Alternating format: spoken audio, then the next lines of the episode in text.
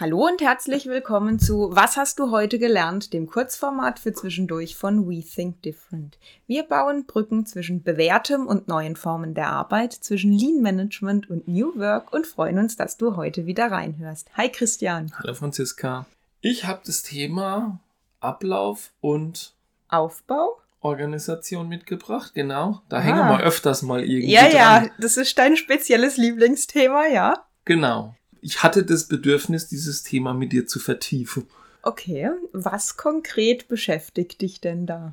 Okay, jetzt mal für mich. Aufbauorganisation stelle ich mir so Stablinie-Diagramm vor. Ja, schön. Am besten noch mit fachlicher Silos irgendwie geschnitten. Chef vom Chef, Abteilungsbereichsleiter nach unten. So die Führungsebene. Ja, so Pyramide letzten Endes. Ganz klassisch. Ich habe mal irgendwo gelesen, dass das eigentlich ein recht starres Abbild von Menschen, die halt irgendwie in dieser Organisation untergebracht sind, das quasi den Aufbau widerspiegelt. Und jetzt kommt das Thema Ablauforganisation. Ja, wer macht denn mit wem zusammen was? Ein Produkt, eine Wertschöpfung, eine Dienstleistung, egal. Und dann hatte ich einen Gedanke eigentlich, wenn du diese Aufbauorganisation nimmst, ich glaube, es gibt keine einzige Aufgabe, wo eine Gruppe in so einem Organigramm tatsächlich zusammensitzt. Also jetzt nehmen wir mal, du hast 10 Einkäufer. Was machen die miteinander? Es gibt keine einzige Aufgabe, die sie miteinander in ihrem Silo bearbeiten. Gut, sie sitzen vielleicht in einem Team-Meeting drin miteinander. Auf Weihnachtsfeier gehen sie miteinander. Vielleicht machen sie ein Abteilungsfest. Nein, was machen sie denn noch miteinander? So. Gut, vielleicht stellen sie sich ihren Bereich oder Features. Vielleicht gibt es eine Strategie, irgendwie eine gemeinsame Ziele, die sie erreichen wollen. Das wäre dann schon die Idealfall. Ich glaube, ich weiß auch, was du hinaus willst, aber sprich weiter, ja. Nein, aber eigentlich läuft doch jeder Prozess, jede Kommunikation, jedes Ding, das ich tun, also nicht nur Wertschöpfung, auch Dinge, die ich eben tun muss, damit mein Laden läuft, kreuz und quer in alle Richtungen, über alle Instanzen in so einem Unternehmen, aber am allerwenigsten in der Struktur von der Aufbauorganisation. Genau, also eigentlich das Problem entsteht ja dann, also wenn du eine Organisation fragst, stellt euch mal vor, wie seid ihr, dann zeigt dir eigentlich in der Regel jeder sein Stabliniendiagramm. Alle gucken es miteinander an und sagen,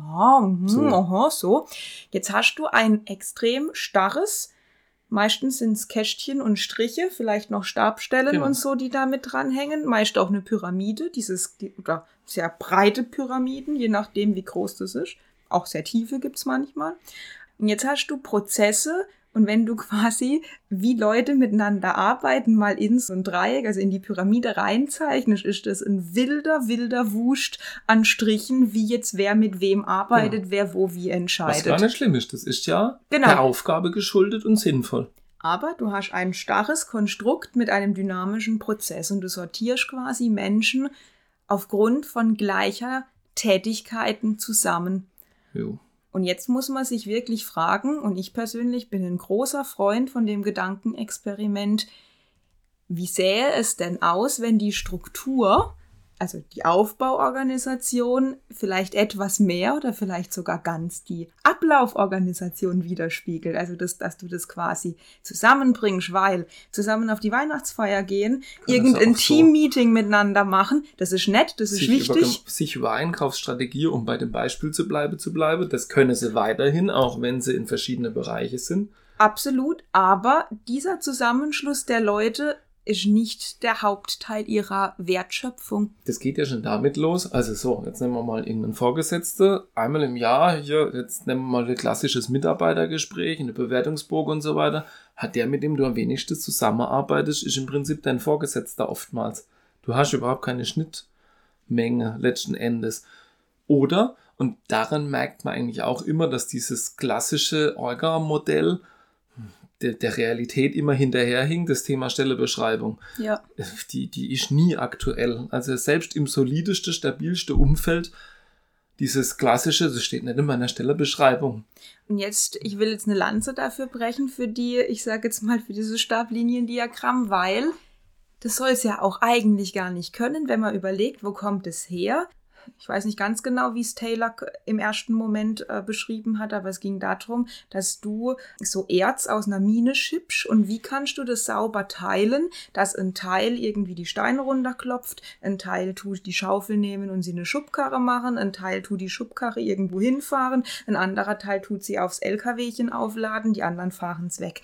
Da konntest du das wunderschön aufteilen und wenn du viele Menschen da reingesteckt hast, dann hat es natürlich einen Effekt gehabt und deswegen sind die damals so zusammengepackt worden und das hat wunderbar funktioniert, weil es immer das Gleiche war und weil das auch sauber schön koordiniert worden konnte. So, und jetzt behaupte ich, es hat auch damals in der Erzgrube Probleme gegeben, weil wenn die Schubkarre vollschaukeln oder diese Loren, nehmen wir mal an, vollschaufeln, wenn die 20 Mann sind und bei denen, die Lore rausfahren, sind 5 krank, dann passt das nicht aufeinander. Und nein, aber das konntest du planen. Aber dieses Synchronisiere, dieses Abspreche, dieses Mensch, ich schick mir mal 2 rüber oder mach mal langsamer oder dieses den gesamten Prozess gemeinsam betrachten.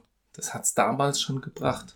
Sicherlich, aber gebraucht, ja, aber damals gab es ja 2, 3, 4 Leute, die das miteinander über allen für die gedacht haben. Ja, okay. Für so einfache, ich sage jetzt mal mit wenig Komplexität, 40, 50 Leute, kriegst du so sehr gut organisiert. Ja. Wir haben nur, und das wollte ich eben noch ergänzen, wir haben nur diese Logik einfach auf Riesenorganisationen übertragen und sind jetzt in einer dynamischen Zeit, wo dieses Stabliniendiagramm das eigentlich gar nicht mehr richtig abdeckt. Oder zumindest ist es halt einfach starr. Und wenn Menschen jetzt gerade so, oh, mein Chef und ich bin im Bereich Einkauf und ich muss erstmal mit meinem Chef sprechen und nicht mit anderen, wenn du das sehr ausgeprägt halt einfach hast, ist das halt nicht förderlich für die Wertschöpfung.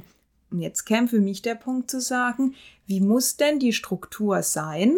Da gibt es, ob es im Wertstrom ist, ob es in kleinen, agilen Teams ist. Wir hatten letztes Mal im Podcast ja auch die Minimum Viable Organization, geht ja auch so ein bisschen in die Richtung. Wie kann man noch strukturieren, dass es zumindest näher dran ist, dass es dynamischer wird? Dann kommen auch so Kreis- und Rollenmodelle quasi rein. Da kommen wir gleich drauf zurück. Ich habe einen Gedanke, den möchte ich nicht verlieren. Ja. Du hast gesagt, jetzt 5 Minuten zurück, die Erzmine. Ja. Es hatte Leute, die von oben drauf geguckt haben und gesteuert haben. Sprich, im Umkehrschluss, ich brauche Leute, die drauf gucken und steuern. Ja. So, steuern und kontrolliere und prüfe und so weiter bringt nichts. Da zahlt ein Kunde nicht dafür. Ist keine Wertschöpfung. Ich bezahle Leute, und wenn ich jetzt mal so ein großes Unternehmen nehme, nicht wenige, 10-20% in der Regel, die fürs Kontrollieren und Steuern bezahlt werden. Kontrollieren und Steuern ist keine Wertschöpfung. Das wäre, um den Block jetzt reinzuschlagen. Wenn ich quasi dafür sorge, dass das Team drunter, das die Arbeit tatsächlich macht, miteinander spricht, aufeinander reagiert, das gemeinsam gestaltet. Natürlich vorausgesetzt, dass sie verstehen, was sie tun und das gestalten können, letzten Endes. Die Steuerung sollte ich da integrieren. Dann brauche ich sie nämlich nicht mehr. Es sind 10-20%, die ich vielleicht sinnvoller einsetzen könnte als Unternehmer. Lass es mich so sagen, das ist, glaube ich, ein gesellschaftskritisches Problem oder also Thema. Also das Thema Geld wird nicht mehr vom Zählen. Nee. Das ist das Gleiche. Sicherlich. Die Mitarbeiter werden nicht besser oder schneller durchs Kontrollieren. Ich meine, aktuell gibt es ja auch, alle schreien Fachkräftemangel ohne Ende. Das ist jetzt sehr provokant von mir gesagt, aber wenn wir uns mal angucken, womit wir viele Menschen beschäftigen in Unternehmen, für Verwalten, Kontrollieren, Steuern, Verwalten, Kontrollieren, Steuern, Kontrollieren, wie viele Unsummen an Stellen wir dafür haben in Deutschland. Es ist klar, dass wir vielleicht nicht unbedingt die Leute noch finden, die wir dann brauchen, weil wir viele Menschen in sowas binden. Wir biegen zwar gerade ab, aber lass uns das beenden. Wie groß ist der Schade, denn diese Menschen versuche abzuwenden und welchen Aufwand bringe ich auf, um diesen Schade abzuwenden? Also ich glaube, das, was diese Leute kosten und die Aufwände, aber wir sind irgendwo abgebogen. Wir waren bei prozessbezogener Organisation. Ja, genau. Ablauf- und Aufbauorganisation harmonisieren. So, das Erste, was mir einfällt, ist, gehen Wertstromorganisationen. Was sind meine Hauptwertschöpfungsketten?